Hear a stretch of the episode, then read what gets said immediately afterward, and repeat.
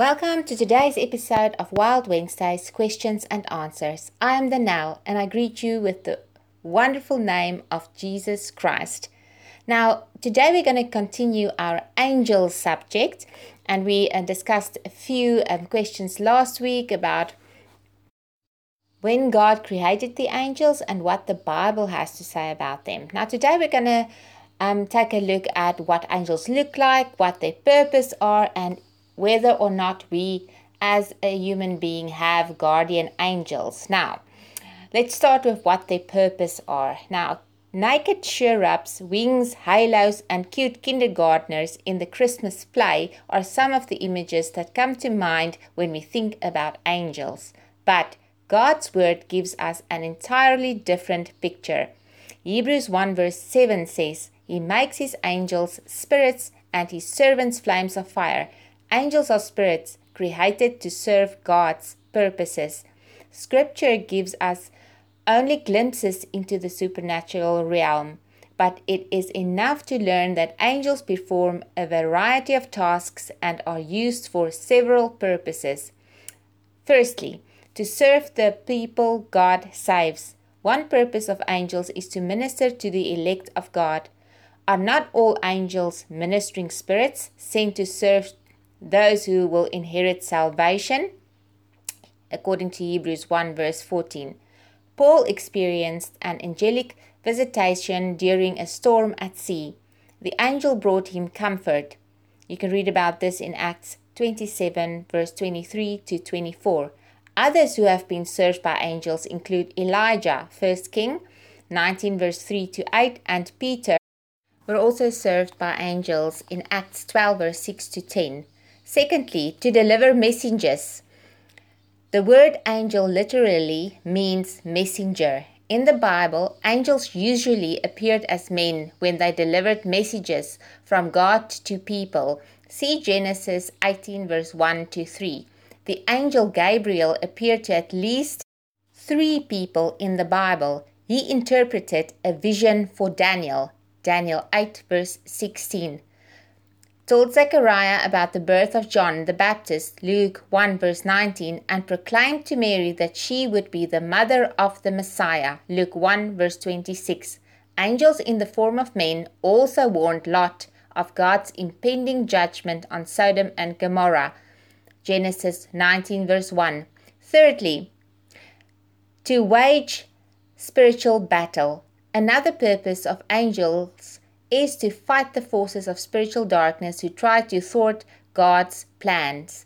Ephesians 6 verse 12 and Jude 1 verse 9. When an angel appeared to Daniel to deliver the interpretation of a vision, the angel stated that Michael, the archangel, had to help him fight his way through enemy forces. You can read about this in Daniel 10 verse 10 to 14. The full extent of angelic warfare is not known to us, but these few glimpses are enough to suggest that a fierce cosmic battle rages just out of sight. Number 4, to worship God. Angels constantly surround the throne of God, worshiping and shouting praises. You can read about this in Psalm 148, verse 1 to 2, Isaiah 6, verse 3, Hebrews 1, verse 6, Revelation 5, verse 8 to 13. Since angels were created to worship God, their rejection of that purpose is an unforgivable wrong. When Lucifer, a chief angel, refused to worship God, insisted that angels worship him instead, God cast him from heaven. Isaiah 14 verse 12 to 18. Angels siding with Lucifer were exiled with him. Number 5. To serve. Angels exist to do the will of their Creator. They go where God sends them, say what He gives them to say, and minister to His children on earth. You can read about this in Psalm 103, verse 20, Revelation 22, verse 9, and Hebrews 1, verse 14. After Jesus' 40-day temptation in the wilderness, angels came and ministered to Him, Matthew 4, verse 11. When the righteous die, it seems that angels carry them straight to the place of God's rest. Luke 16 verse 22. 6. To execute judgment. Angels are not all radiance and joy. They also carry out God's orders for destruction. The book of Revelation foretells many angelic acts that will bring about the ultimate destruction of the world.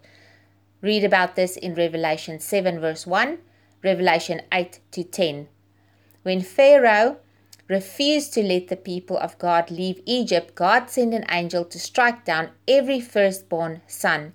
Exodus 12 verse 12 and Exodus 12 verse 23, Angels were involved in the death of Herod, Acts 12 verse 23. The slaughter of an Assyrian army, 2 Kings 19 verse 35, and the punishment of Jerusalem, 1 Chronicles 21 verse 15.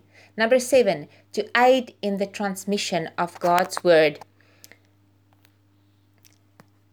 Hebrews 2 verse 2, speaking of the Mosaic law, calls it the message spoken through angels. Somehow, angels were involved in the process of Moses receiving the law on Sinai, revealing yet another purpose of angels.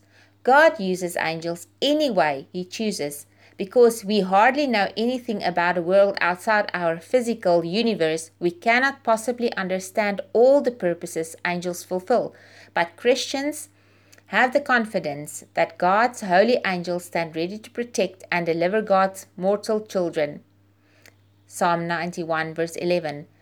While angels are created beings as we are and should never be worshipped, we can thank the Lord for them and the unseen ways He uses them to impact our lives. Now let's go have a look at the following questions. Do we have guardian angels? Matthew 18 verse 10 states, "See that you do not look down on one of these little ones, for I tell you that their angels in heaven always see the face of my Father in heaven."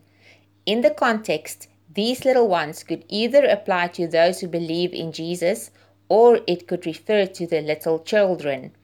This is the key passage regarding guardian angels. There is no doubt that good angels help protect. You can read in Daniel 6 verse 20 to 23, 2 Kings 6 verse 13 to 17, that they reveal information. You can read about this in Acts 7 verse 52 to 53, Luke 1 verse 11 to 20, and that they guide, Matthew 1 verse 20 to 21, Acts 8 verse 26, they provide for, Genesis 21 verse 17 to 20, and then 1 Kings 19 verse 5 to 7, and then minister to believers in general, like we just explained earlier in Hebrews 1 verse 14. The question is whether each person or each believer has an angel assigned to him or her. In the Old Testament, the nation of Israel had the archangel Michael assigned to it. You can read about this again in Daniel 10 verse 21 and Daniel 12 verse 1. But Scripture nowhere states that an angel is assigned to an individual. Angels were sometimes sent to individuals, but there is no mention of permanent assignment. The Jews fully developed the belief in guardian angels during the time between the Old and the New Testament periods. Some early church fathers believed that each person had not only a good angel assigned to him/her, but a demon as well. The belief in guardian angels has been around for a long time, but there is no explicit scriptural basis for it. To return to Matthew 18, verse 10, the word "there" is a collective pronoun in the Greek and refers to the fact that believers are served by angels in general. These angels are pictured as always watching the face of God, so as to hear His command to them to help a believer when it is needed. The angels in the passage do not seem to be guarding a person so much as being attentive to the Father in heaven. The active duty of oversight seems, then, to come more from God than from the angels, which makes perfect sense because God alone is omniscient. He sees every believer at every moment, and He alone knows when one of us needs the intervention of an angel, because they are continually seeking His face. The angels are at His disposal to help one of His little ones. It cannot be emphatically answered from Scripture whether or not each believer has a guardian angel assigned to him or her. But as stated earlier, God does use angels in ministering to us. It is scriptural to say that He uses them as He uses us. That is, He in no way needs us or them to accomplish His purposes, but chooses to use us and them nevertheless. Hebrews 1 verse 7. In the end, whether or not we have an angel assigned to protect us, we have an even greater assurance from God. If we are His children through faith in Christ, He works all things together for our good. Romans 8 verse 28 to 30. And Jesus Christ will never leave nor forsake us. Hebrews 13 verse 5 to 6. If we have an omniscient, omnipotent, all-loving God with us, does it really matter whether or not there is a finite guardian angel protecting us? Now, I hope you enjoyed the whole subject about angels and learned a whole lot of what the Bible has to say about these creations of God. Till we speak next week, Shalom.